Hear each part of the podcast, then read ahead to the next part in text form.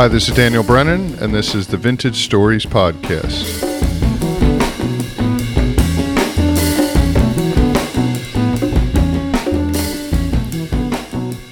And that is Pinot Funk by Willie Devine.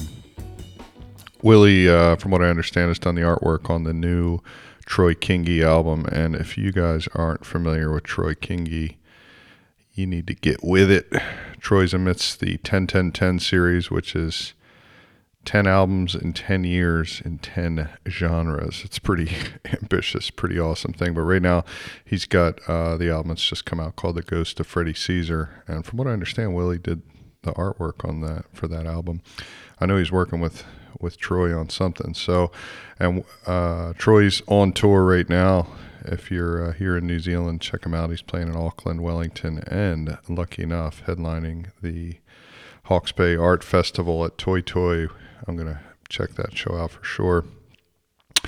Uh, so this is the uh, Vintage Stories podcast, but it's also a co-production with Pinot Noir New Zealand 2022. Uh, they're uh, helping out with this and helping me spread the word as we go around from each region. And right now we are amidst the Wairarapa. Got some good feedback on uh, last week's episode. Uh, with uh, some, as I said, young-ish winemakers and Ben Trenick and Janine Rickards. This week we are speaking with a bit of a legend in Larry McKenna from Escarpment Vineyards. Larry's got, well, he's probably one of the best resources for historical information, uh, you know, on the region of Martinborough and the Greater Wairarapa.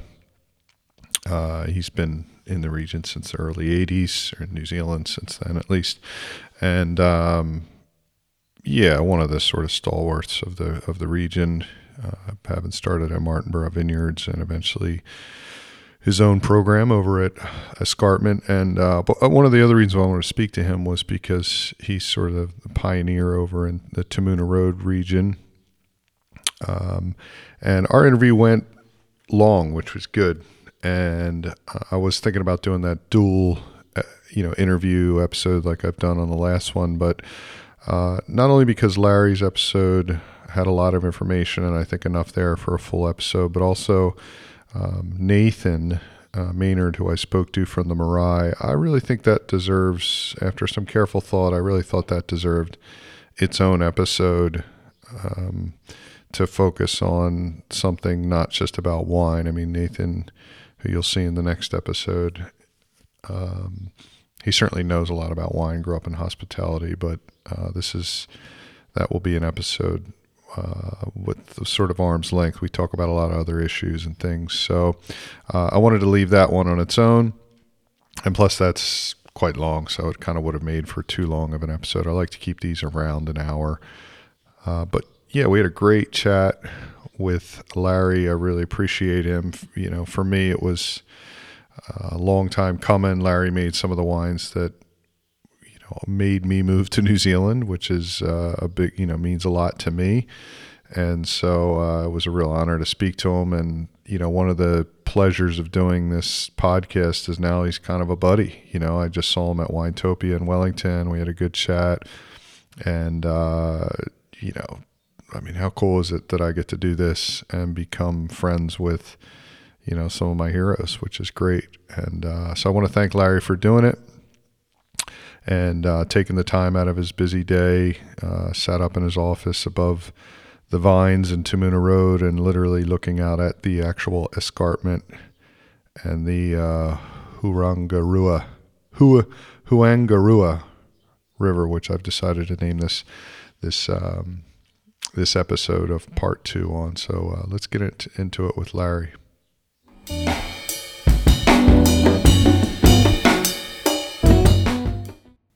You know what you're doing nowadays. You're ordering wine online. Let's hope you are. Supporting the industry, not just those uh, going to the supermarket. You're looking for those good deals out there. You're looking for what are the great wines of the world not only New Zealand Pinot Noir, but wines from all over the world. Where do you go to find out about all those wines? You go to Wine Searcher. WineSearcher.com. Go to the website, download the app. You'd be amazed at all the features for pricing, locations. They've got great articles up there. There's just more and more content. They just got a new look website that looks great. Uh, check them out, winesearcher.com. Download the app. Don't forget, change the currency. Don't be like me and be silly and put in the wrong currency. Uh, and you can check out wines from around the world. And man, you might even be able to find some crazy rare wine that and somebody from some other place around the world that's willing to ship it to you. And funny enough, you can probably find some weird stuff here in New Zealand if you're down here. But I know I've used it in the U.S. and the U.K. and uh, all over New Zealand, Australia. Check them out, winesearcher.com. Download the app.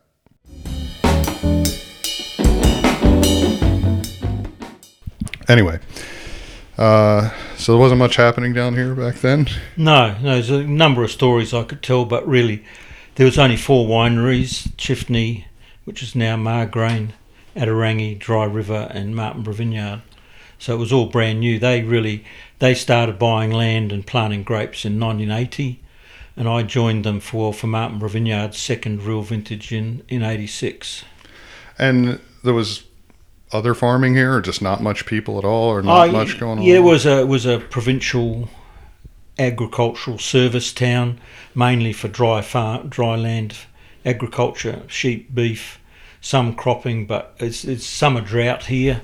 Yeah. very much. Uh, That was kind of my question was if it's a wine region, you know, certain things don't grow very well on certain soils at certain drought kind of Yeah. things that we get here. But I am reading a book right now. It's a new release, a New Zealand author from Hawke's Bay, we know, who uh, it's all about the establishment of Wellington, and they're already talking about going to farm in Wairarapa. But I suppose that's a much bigger Yeah. area than just Yeah. Martinborough, you know. Yeah. Yeah, well, this is the driest place in the North Island, which surprises a lot of people. Mm. 700 mil annual rainfall, 28 inches, and yeah, very much summer drought. And it means that uh, you know, combined with uh, there's the whole region's relatively successful, but we've also focused on the soil type that's been created by the Huangarua and the Ruamahanga rivers.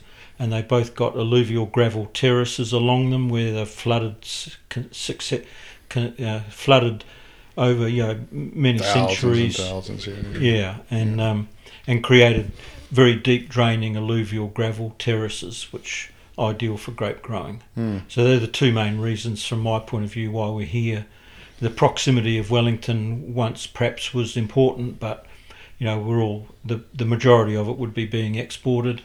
So we're all the big bigger players are involved in export, but yeah, very interestingly, uh, the whole district's enjoying being a sort of a regional centre for, for the lower south, lower North Island, and you know there's a lot of tourism going on, and and your local tourism rather than international. So Definitely. since COVID happened, we've en- been enjoying. I've seen that. I was I was here myself with my family uh, a few weeks ago, and it was like a, a Monday or something, and it was just couldn't get out of the way of the cyclists, you know. that's right. But that's great. Was now going back to when you eighty six when you moved here in the late eighties, were most of the wines being sold in Wellington, and you know, Yeah, yeah. In fact, a lot of it was direct. We were still so small, and the whole Pinot Noir industry, particularly, but the wines from this district were brand new. And you know, I can remember back then, you know, Chardonnay would be on the shelf for a matter of months. It wouldn't be available twelve months of the year. There wasn't just wasn't the the product wasn't enough. available. Yeah, Yep. yeah. And so, and then Pinot Noir was pretty much brand new. Maybe early early eighties, late seventies started to being produced, and this district uh, sort of uh, created a market uh, or helped create a market. Central Otago effectively didn't exist. A little bit was coming out of Christchurch, Mm. out of uh, Waipara, but um, yeah, so it was uh, there was a lot of demand and not much supply. It was fantastic. yeah, I hear stories about uh, Neil from Dry River like sending out the letters. Here's the wines that are available, and getting everything back. The wines are all sold. That Yeah. was it. Yeah. you know, and uh, that's obviously evolved, changed quite a bit over the years. More competition and just a lot easier to get wine Yeah. nowadays, and a lot of great wine out there. Um, so, were you asked to come down? Did you know somebody here? or- Yeah, I was. Yeah, the the a couple of the shareholders in um, Martinborough Vineyard, in fact, had a word to John Hancock. You know John? Yeah. Yep. And yeah. uh, he's been on here. yes, yeah, I saw him on the website. He he suggested I was at Delegat's in Auckland and I'd be a good candidate for winemaker for them. He's he's born in Australia too. He was, yeah. You guys were infiltrating. That's you know right. I mean? Well, it's worse. It's worse than that. We went to school together. Oh, jeez. Yeah. So it goes back a long way. Wow, that's cool. He he was. I always say he's got a lot to answer for. He yeah. he was responsible in getting me to Delegat's in the first place as an assistant winemaker to him. He moved on to to uh, Morton Estate. Morton, that's right. yeah, probably I don't know eighty three, and I took over uh, from eighty three till the end of eighty five. And then, yeah, was offered this opportunity down here. And as I said, it was the opportunity to be a shareholder in the business. That was never going to happen with No. Delegat's and was opportunity to be involved in a great variety that looked like it had a future. And I think, in all fairness, you know, I knew that the climate around Auckland wasn't the climate where gro- vines flourished in South Australia. They were all, it was dry land agriculture, dry land viticulture in South Australia, and this side of the country looked a lot more like South Australia did than it did around subtropical Auckland. Yeah. Yeah. Totally. So it was an easy decision from that point of view, and it was a brand new district, and it really effectively was pretty much a brand new variety. Was anybody trying to grow Pinot up in Auckland back then? I mean, I know Kumeu has some now. Where they did they do it back then? The only one I know of was Babich. Babich. They had a bit. Montana had a little bit out of Mon, mainly I think out of out of uh, Blenheim. Yeah. Uh, but it was really Babich, and I don't know if even Nobilo. Nobilo's, yeah, I think Nobilo's had one as well. Yeah. Yeah, the only But two. not grown around Auckland or anything. Yeah, Babich and Nobilo's Oh, probably. yeah, were. okay. Yeah, Hu- yeah, Huapai for sure. Yeah. Yeah. Cool. And uh, yeah, so the boom was coming. You know, I, I can probably I don't know that I've had many, if any, '80s Pinots from Martinborough. I certainly had some '90s ones. Yeah. Um, but that seemed to be the '90s was kind of booming. And uh, is that when all of a sudden the vineyards were popping up everywhere around Yeah. here? Yeah, I think uh, Te Kairanga and Palliser started off in the late 80s, early 90s, around then. Uh, In fact, I think Palliser started off with their first wine of uh, 1990. Um, they had vineyards that, in fact, we were taking fruit from in 88 and 89. Mm-hmm. Te Kairanga was always there, but uh, not much commitment to Pinot Noir until till the early 90s. They were perhaps the fifth winery to start here um, on a commercial scale, anyway. And then once, uh, yeah, the I think the the 90s was really when when a lot of other businesses came into it. Yeah.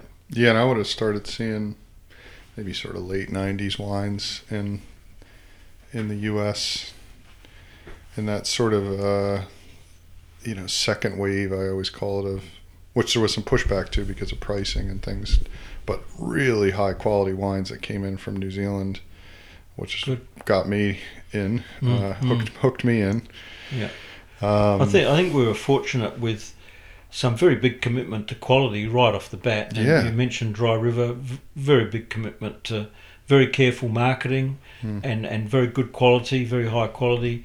Ata Rangi were the same, and uh, I would put Martin Vineyard in Absolutely. that bracket as well.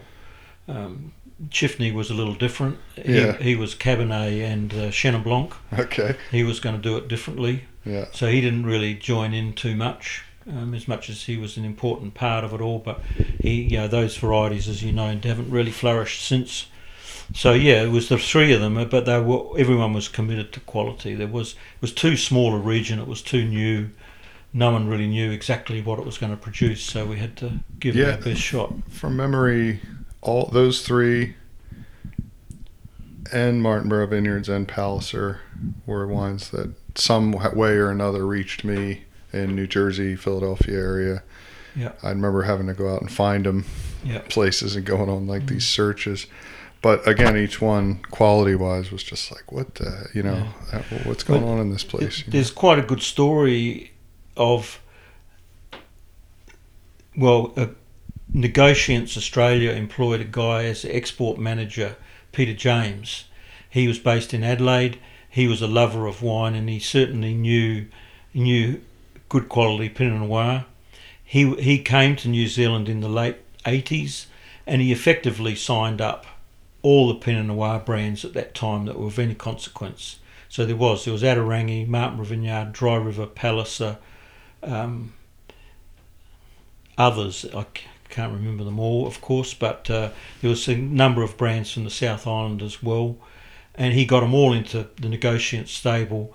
And he, he started. These wines came in, and you mentioned that they were they were expensive, and they were the most expensive Pinot Noirs from the New World that Australia had ever seen. Mm. A good ten dollars a bottle more than anything else, and he really put New Zealand Pinot Noir on the map in Australia as an imported product, and no one had done it prior to that.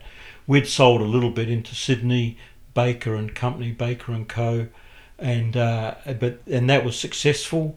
But the uh, really we've got he had enough brands and enough volume amongst everybody, and enough quality to to give it a good shot. Yeah, because you need that critical mass, don't you? You need Yeah. you can't be the only guy going in.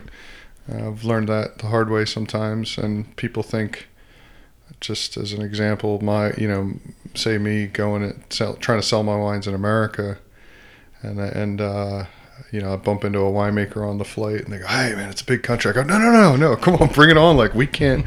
For years, it was just Craggy Range or something from Hawke's Bay, or or, or and. Uh, and so I said, no, no, we need like 10 of us in there. You know, I mean, there's going to be competition's a good thing, but you can't be the only one. So where's Martin, bro? You know, yeah, or, yeah, oh, and then you start seeing it a bunch of times and then, and then the wines are all really good too. So you guys are all raising your game, I can imagine too, and trading ideas and, Yep. um, yeah. There was always a lot of collaboration. Mm. Southern Pinot Noir Workshop was a good example. yeah. and that evolved into that still exists and it, it, it generated the Pinot Noir celebration in first time in 2001 Mm. so that's been going on now for a reasonable period of time and a, that's been the marketing arm of the success I would like to forward but uh, the, from the technical winemaking grape growing point of view we started the Southern Pinot Noir workshop in about 99 I think from That's memory. every two years though? yeah, Yeah. no it's every year Oh, it is every year. Yeah. Yeah. Okay. Yep, and that's growers and makers only. No marketing, no wine, no wine writers, no press. Yeah. Yeah. People are encouraged to speak their mind honestly and openly. Yeah, you got to. Uh, you need that sort of um, talking in school kind of thing, like you know, and let's just say what we think. And, Yeah, with no threat of Yeah. repi- reprisal. yeah, you're gonna need some tough skin some days for that though. But you got to you got to take it. You know, it's very important. Yeah. Uh, we just had a day like that uh, last week with the Gimblett Gravels, and I think it's like it's one of my favorite days of the year. You know, just to get all those minds in one room and really trade ideas and talk about the vintage. And there's just nothing else like that that I attend. I, I haven't been able to get to the the Pinot workshop, um, and, but oh, I'm gonna get there. Yep. You know. Um, Yep. Well worth it. yeah, yeah, I would love to. Um, and then at some stage, this is the other reason why I wanted to come sit in this seat. I get to look over the hills and the plateaus of Te Muna Road. Yep. You know? Yep. I haven't been out here in a little while, and uh, it is. Uh, it's a little. Obviously, it's in a different little of its own appellation, but it's its own thing for sure. And once again, kind of a pioneer to come out around the corner. There wasn't many people out here when you came out here in what was it, late '90s or something? Yeah, we started planting here. We bought the land in '98. Started planting '99. Uh, there was two other growers already here. Um, the next door neighbour, Garth Edwards, '97, and straight across the road, uh, John Douglas was was already had purchased his property, so he was planting. But it was it was brand new, and it's hard to say this, but it felt like a long way out of town. Yeah, no, it, I could see that because Mm. Martinborough is so small. It's, You know, the town is, it's just got this little tight knit thing, and Yeah. I'm sure there's a few people Yeah. went, "He's going where? What? You Mm. know?" It's, it's the same river system, same alluvial gravel terrace. You just round the corner a little bit, a little bit further south, a little bit further west, east, east. East, yeah, So yeah, and, and what's happened really? There's been a number of other brands developed here: um, Red Bank, uh, Cobblestone, Big Sky, uh, and um, Julicher.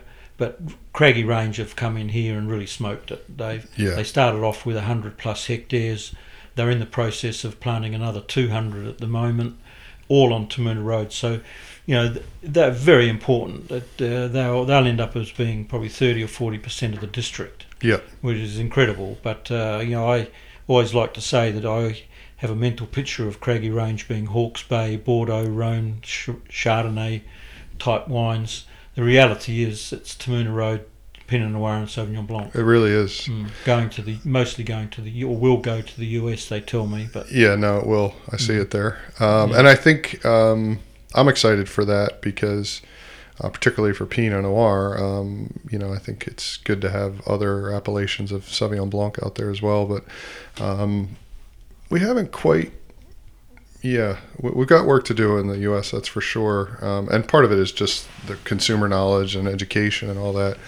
It's Um, not from lack of trying, though. I'd suggest. No, I would say the same. bloody tough. Yeah, it's it's. I would hundred percent agree, and I I've tried, and um, and there then there's some people it just completely clicks with, and they get it, and they know. Um, but it's a very diverse and very. It's fifty markets. It's um, Yeah. uh, there's a lot of competition, and uh, it takes a while, but. You know, I think over the the cool thing is, you know, it is wine, and over the course of time, people just start more and more realizing uh, that, you know, you're talking about.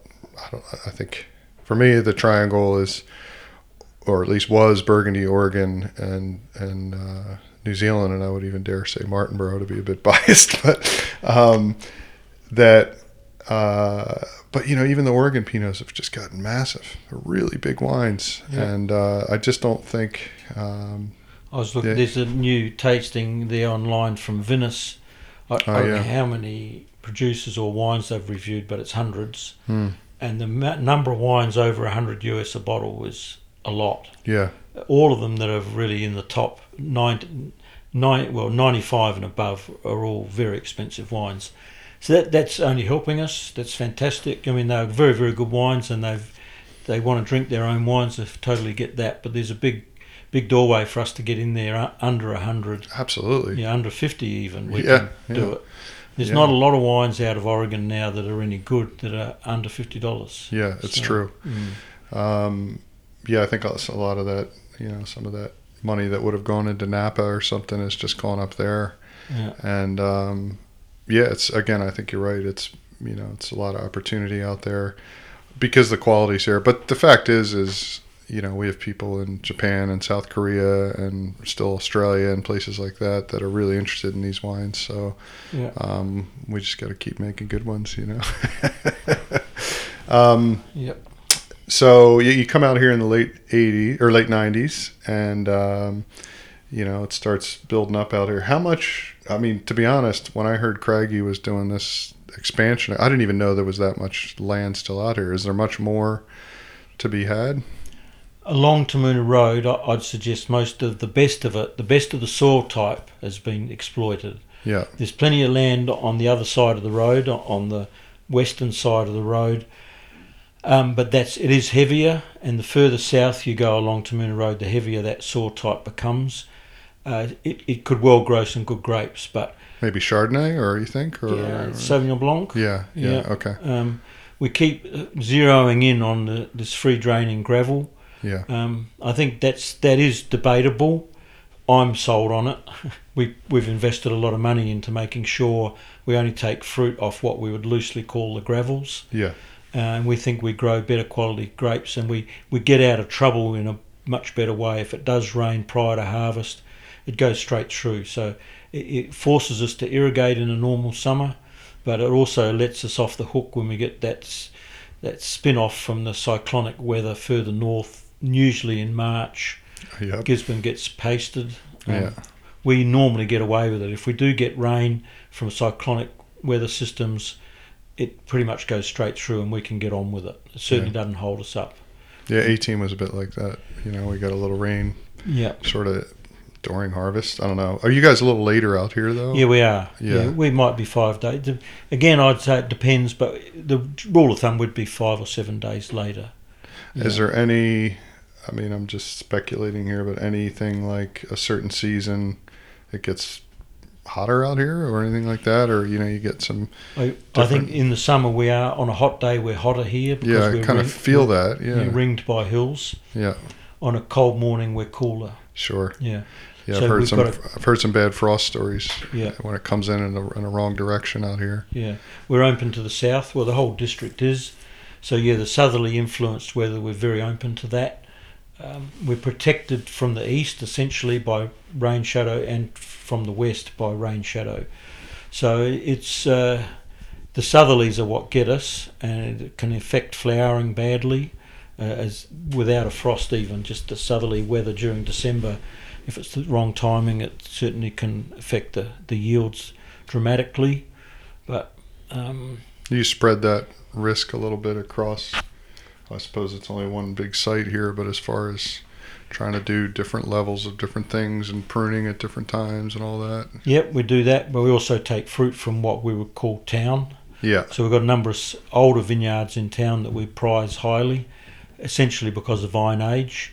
Oh, that's right. You got that Dodds Vineyard. Plot. Yes, Archner we call that. I used to get fruit from there. Okay, well, yeah, good. with, with Guy McMaster. Oh, yeah, back, yeah. back in uh, Yeah, we 15 or 13, 14, 15. Yeah. we're halfway through renovating that. We've pulled two blocks out and Mm. replanted. It had the virus, been too much removed from virus or died or whatever. Yeah.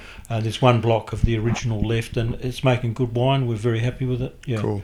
We also take a couple of other blocks there that are, are you know, amongst the original plantings in the district, and they're all Pinot Noir, and they're, they're highly prized by us um, for the vine age, particularly, and obviously the quality.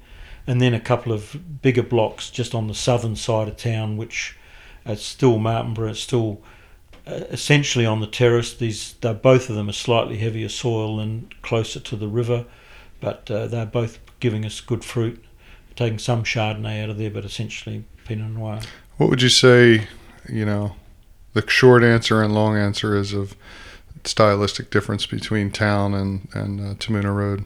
I mean, how much of it is you? How much of it is this place? You know, Yeah, well, I would firstly say I would defy anyone to successfully answer blind- that question. well, answer it. You can answer it all you like. yeah, yeah, yeah. But actually, blind taste and get it right five times out of ten, I'd defy anyone to do that. Okay. So, so it's a guess. Yeah. But if you want me to try and define it from my perspective, and it's um, it's certainly debatable, but I, I think there's slightly better skin quality out here, slightly thicker skin, and we see that i- in a better colour expression. yeah. And that's not just from our winemaking and our vineyards, but the the neighbours seem to be producing wines with perhaps a little bit more colour. The vineyards are younger; they might have a little bit more vigour, a little bit more going for them.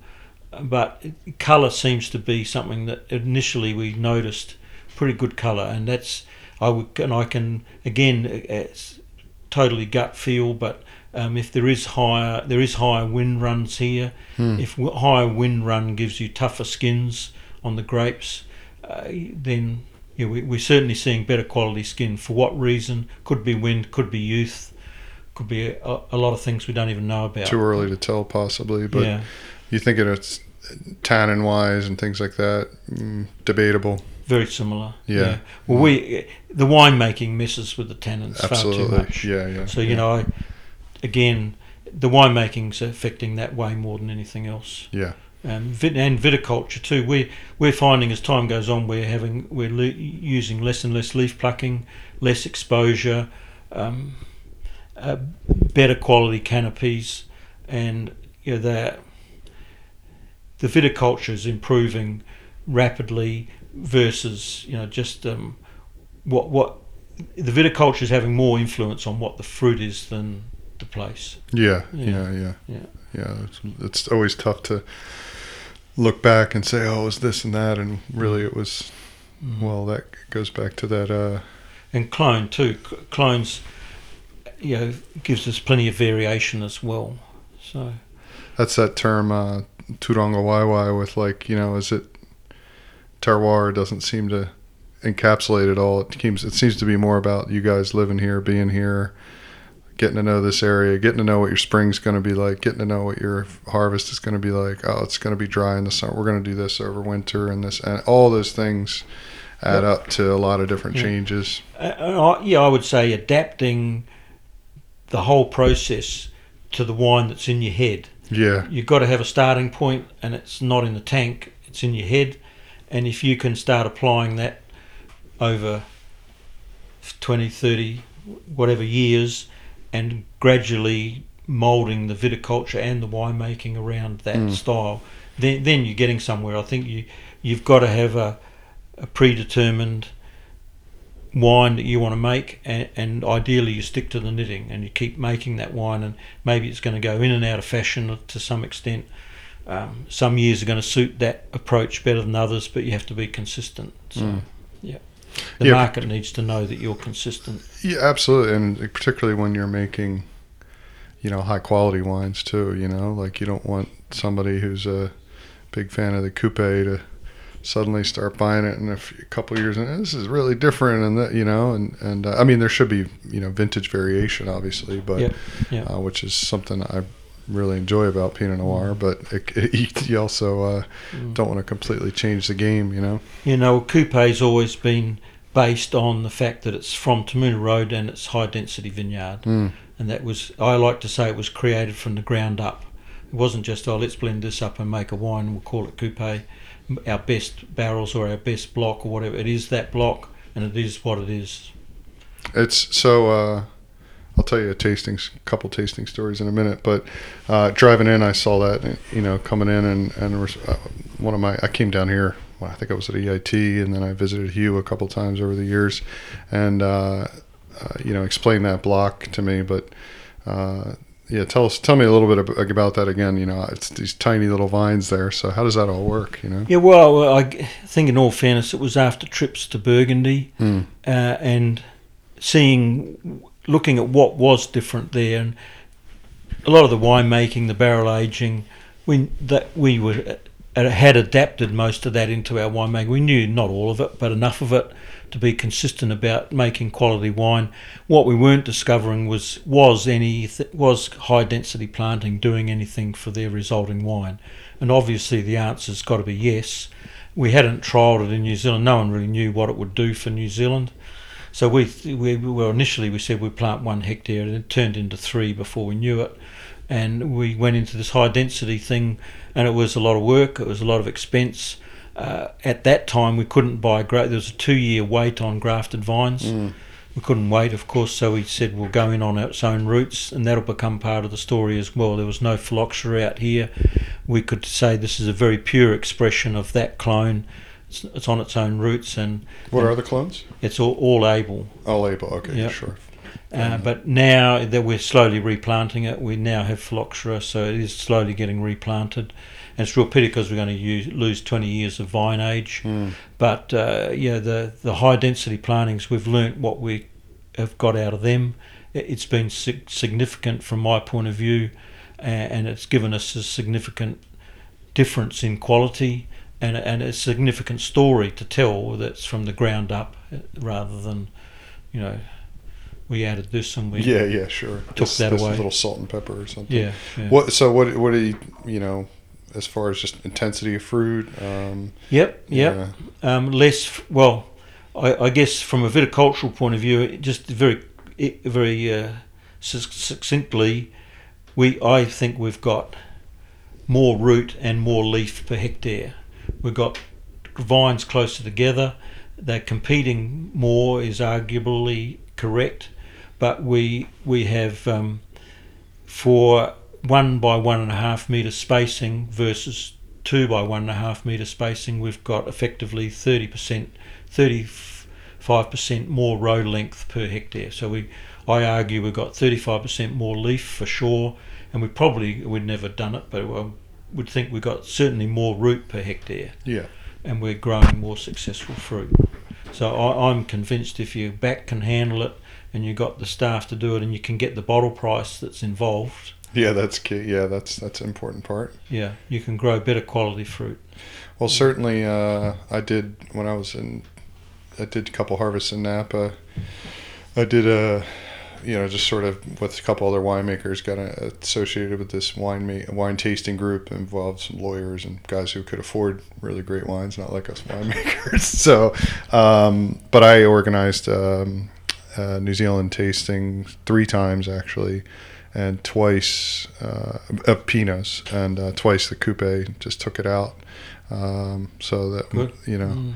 But you got to be there. So you were there. They were in California. I could find them at the time. Yeah. Um, but but I would also say that um, they those wines were like they made an impact to like the, that intensity straight from the get go um, with those with with the Kupe for whatever reason you know and, and I want to even say a couple of those ones we had a different escarpment in the mix too um, so uh, you are getting your value out of it even within your own Yeah, yeah. well, we've all we, I call escarpment district blend. Hmm. It can come from any vineyard within Martinborough. If it reaches a, a some sort of standard, it'll be blended together into that wine. That's our biggest single production. It can't really come off one site. But, sure sure Yeah, the single vineyards are religiously from their site, and they're all picked on one day. They're one fermentation. They go to barrel. There's no opportunity to blend. If they don't make the cut, then if they're not good enough, they don't make the cut and they don't get bottled. So we've done that a number of times. We haven't bottled them in lesser vintages. So this really trying to just protect the the integrity of those sites and, the, and therefore the integrity of Martinborough. The first thing that's written over all over and bar the, the word Kupe is the next one really is Martinborough. So yeah Yeah. What? Um, so where else would you find the wines around the world? Where are your biggest, or at least you know, Yeah, first you- few? UK is very strong for us. Cool. Obviously, Australia always has been, but particularly now with Torbreck's involvement. Uh, China's we've done very very well in China. We've got a unique import opportunity in China, which has worked very well for us for quite a long time now. So there was a lot of serendipity happened there. Um, we had a an Asian, a Malaysian, Chinese woman in the office, so we had a, automatic Yeah. Malay uh, Mandarin speaker in the in the business uh, just by default, and we had a young couple who had been educated in Auckland, living in Shanghai. I think I met. Did they live on the Dodds Block? Yeah, yeah, yeah, they've, yeah, they've bought it. yeah, yeah, That's right. I met them at the last conference. They were really cool. Yeah, May and Paul. Yeah, yeah. Yeah. Well, sh- Paul's a very high-end securities trader in Shanghai. Mm. He lives. In, he works in one of those three buildings that everyone photographs, like, and uh, his. But this is his wife's project to import. Well, really, only started with us. They have a couple of other bits of small brands of Sauvignon and a little bit of two paddocks, Mm. and that's it. So very small portfolio, and, and just concentrating only on New Zealand. They are. They have been looking for other per, non-perishable goods, maybe water or coffee, that sort of thing. But they haven't Honey. gone there. Honey? Get into the honey business, man. Yeah, yeah, that'd be good. Yeah. So they, but it's her sort of project, That's cool. and she's doing a very good job for us. So yeah, and we yeah we've been in we're in a lot of other markets, but so small it doesn't really matter. Hong Yeah. Kong was has always been good for us. Ireland, um, never had much success in Canada. It's Tor- tough. good. Torbreck will change that. But yeah, we have sold into into Cam into Canada, but it hasn't lasted. We sold into the Benelux countries, um, including Belgium, Holland, hasn't lasted. Um, Switzerland hasn't hasn't really lasted in Europe, on and off. Yeah, yeah. Uh, Yeah, I think there's some people there that uh, they want it and they want to show like some new, particularly New Zealand wine. Um, but uh, there's a lot of wine over there to compete with and a lot of great stuff. So Yeah, and- it's, and I think it's tough to pretty- change those pretty minds. know. competitive prices too. Absolutely. Yeah, Yeah, you get scary in Germany how Yeah. cheap it is. Yeah, and uh, my wife's from northern Italy, and I go over there, and it's just like what's available at the little Podunk cafe down the street. It's you know it's one of the greatest white wines I've ever had in my life. You know, and it's like two euro a glass. You know, you're just like, how do you? I'm not gonna bring any wine over here. You know. And even if you had great wine at two euros, they're still going to drink their own. yeah. Yeah, Yeah, I don't enough. blame them really. Um, so yeah, focus where you can, Mm. and uh, I suppose we don't make too much in the grand scheme of things. I would say that you know, traveling back and forth from Hawke's Bay and Martinborough, um, and what's probably unique to the um, keeping it on the sort of Pinot Noir tip, uh, what's unique about uh, you know Martinborough and Wairarapa, uh, you know Marlborough is a whole other conversation, but certainly North Canterbury, Otago is, um, you know, we have to watch, you know, what the larger production is going to do at that I don't know supermarket level or whatever you want to call it, um, where if there's ups and downs and things here, you know, smaller production and premium production really is where your focus is, and so um, and where I think we really want to keep things at for, you know, I think there's really not a choice. I think anybody gets a little question mark when they start seeing cheaper Pinot out there, you know. Yeah.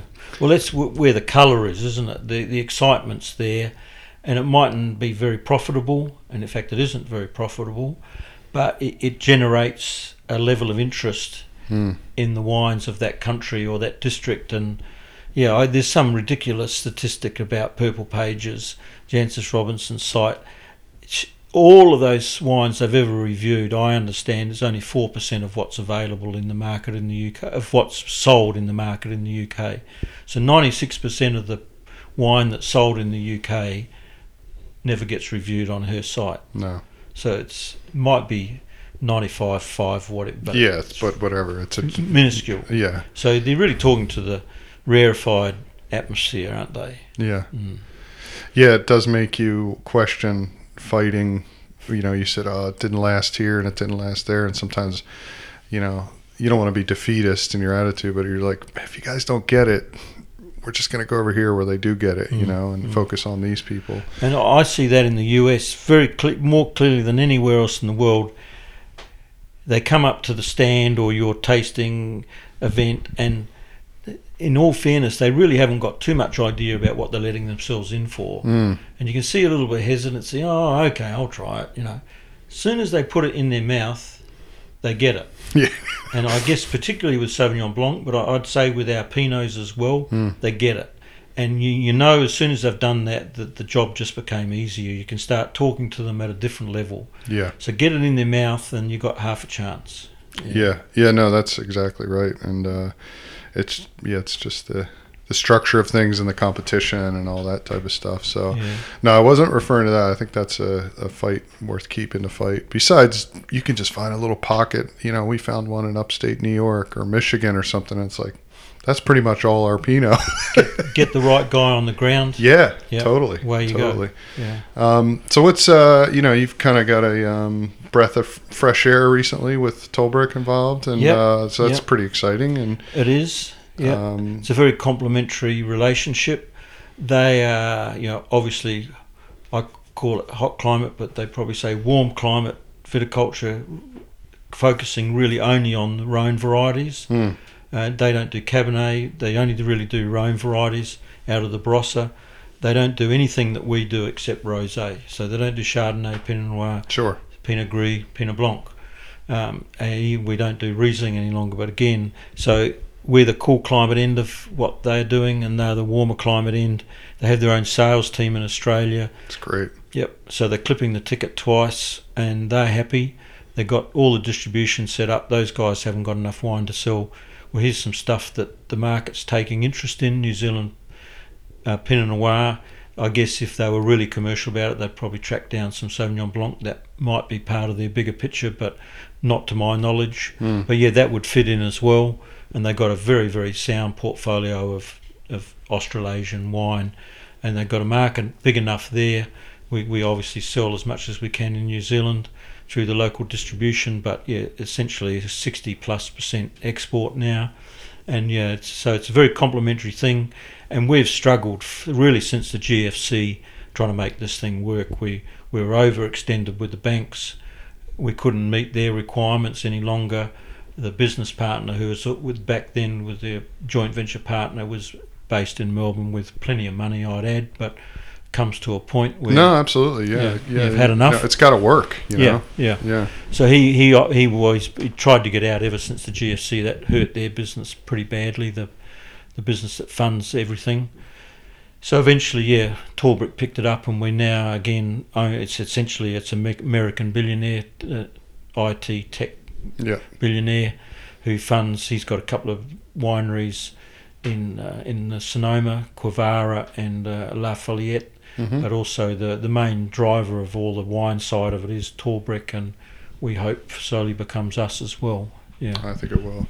Yeah, I think it's uh, you know we're going to talk a, a lot about a lot of different things, um, you know, including you know the three pillars of the you know of the conference and things like that. But um, it's got to work, man. It's got or it just goes away, Mm. and uh, um, and you need uh, the support channels is probably the best way to put it. Um, but it, and and even if you are fortunate enough to work with partners or a partner that uh, has good resources, it's still got to work. Eventually, it's going to have to, and so um, They tire of putting money in. yeah, yeah. They go, what's going on with this thing? And uh, you know, wine is just in its nature. Uh, you know, I say time. They say time makes the wine. Time makes the wine business too. You know, you got to be in fighting the fight for a while, and then all of a sudden things open up and they open up and they start going. But um, it has to work all the way from how much it costs you to run that Kupe vineyard into the are people going to actually buy this wine at this price? And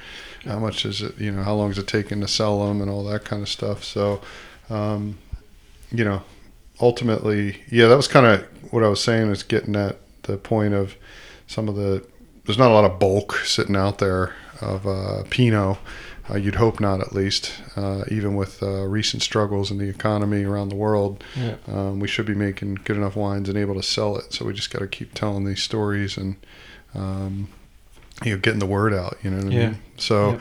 uh, I might not be speaking to. Uh, oh, I might try to speak to Julian at Craggy because I think that's a pretty interesting situation. Another Aussie invader, uh, Yeah. who, uh, but also young. I think that's the really Yeah. interesting part of that. And, so. yeah, sharp guy. Yeah, very Yeah. sharp. I sat next to him at that Gimblett Gravels thing. We just ended up next to each other, and I really liked what he had to say. And uh, I kind of bumped him afterward, and I said, "I want to talk to you about Pinot."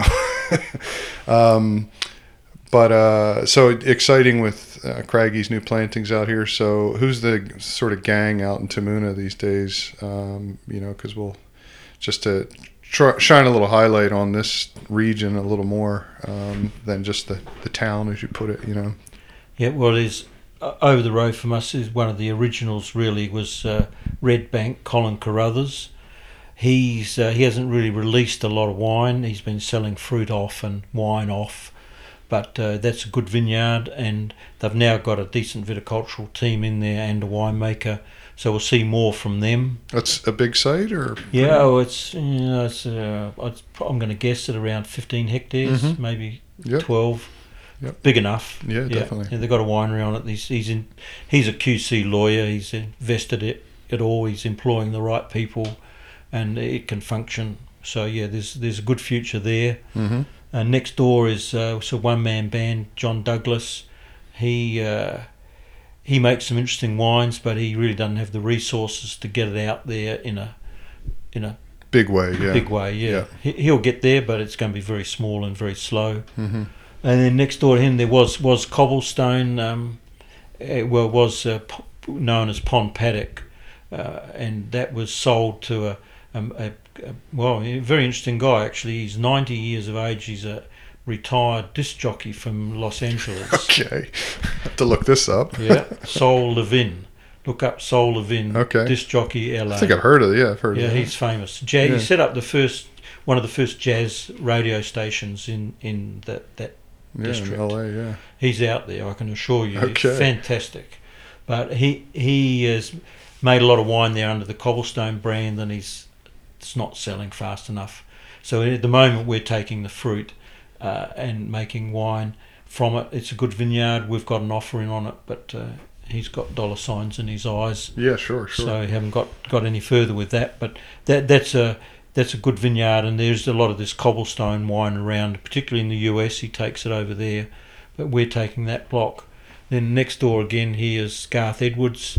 Uh, there's um, Pinot Gris, Sauvignon Blanc, Pinot Noir. We take the Pinot from there. It usually ends up in escarpment. Um, then Julicher. Now that's an interesting story. That was a Dutch family who set it up and just recently sold to the Butterworth family. Brad Butterworth's brother or father, brother, I think. The, So who's the Butterworth? Sorry. the boat, he he was the one of the tacticians in the America's Cup boat that Ah, won, okay. the, won the first, won won it off the Americans for the first time.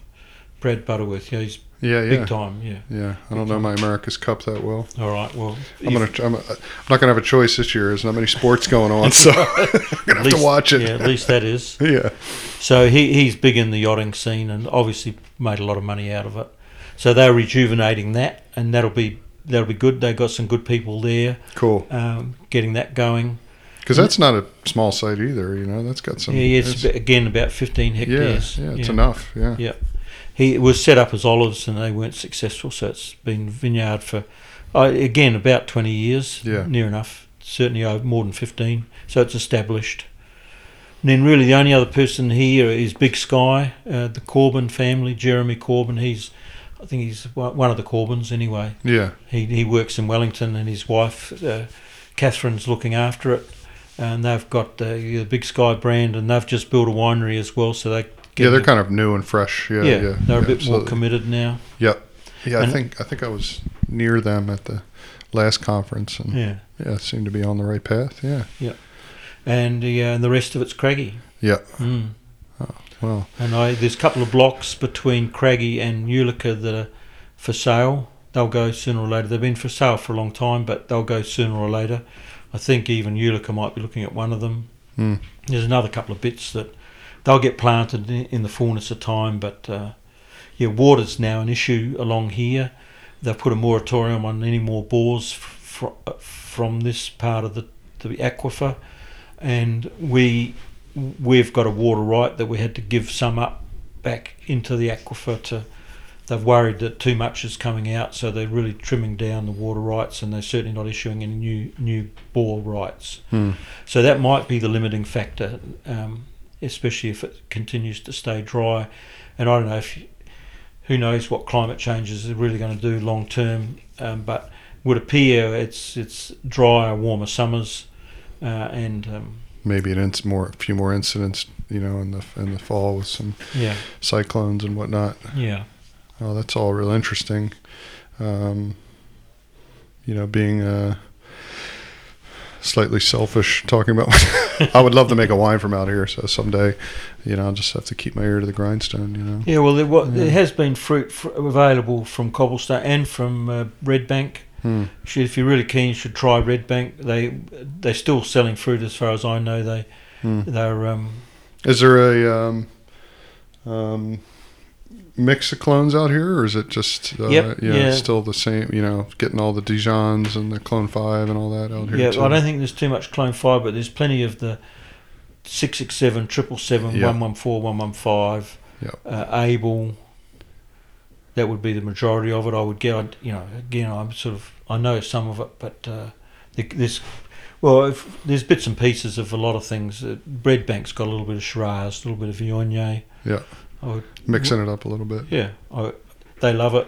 I wouldn't be planting it. yeah, exactly. I'll leave that to Torbreck. Yeah, yeah, exactly. Yeah. Yeah, that's not going to certainly help in your model. Mm.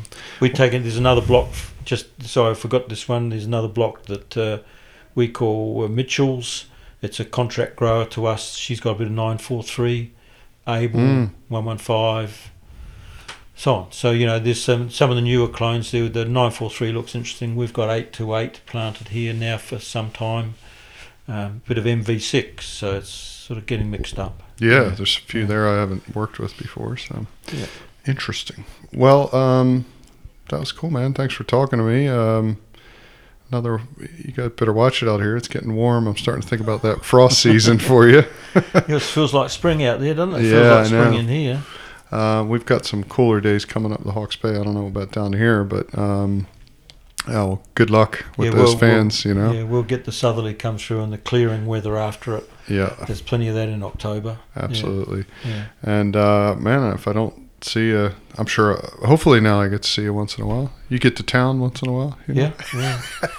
And if not, we'll see you at the conference. And Yep, uh, yep. thanks for doing it, man. Cheers. Pleasure, Dan. Good on you.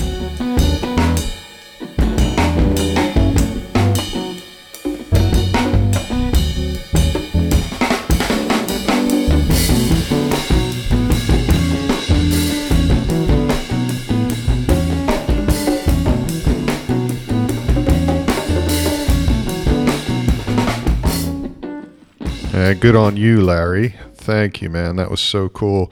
Um, I went back and listened to that just to make sure that I didn't need to make any edits. And what a wealth of knowledge in there. Um, you know, when you're sort of in it, um, just engaged with the questions and trying to keep the interview moving along. But I think if you were a WSET student or, you know, studying for your Master of Wine or even your history of uh, New Zealand, uh, you'd want to listen to that and uh, you know just try to soak up as much as you can. Uh, wealth of knowledge there, phenomenal wines, and uh, you know I think it's real important to mix up. You know we're going to do some sort of more cultural episodes um, and you know more you know more discussions on the those pillars of Turangawaewae, Kaitiakitanga, and Whanaungatanga. Uh, but we also got to keep things in perspective with um, you know this not not just winemaking, but there's like this sort of history of of wine in each region and and get you know if we have the chance to speak to these folks who have been doing it a long time, we need to to soak that up. So uh, I appreciate it, Larry, and uh, man, look forward to seeing you around New Zealand. Uh, don't forget check out Wine Searcher. Thanks to those guys doing it. Man, I'm having fun doing this. Uh, next week we are speaking with uh, Nathan Maynard from the Marae in Martinborough. And uh, yeah, thanks, guys. Have a good week, weekend, and talk soon. Cheers.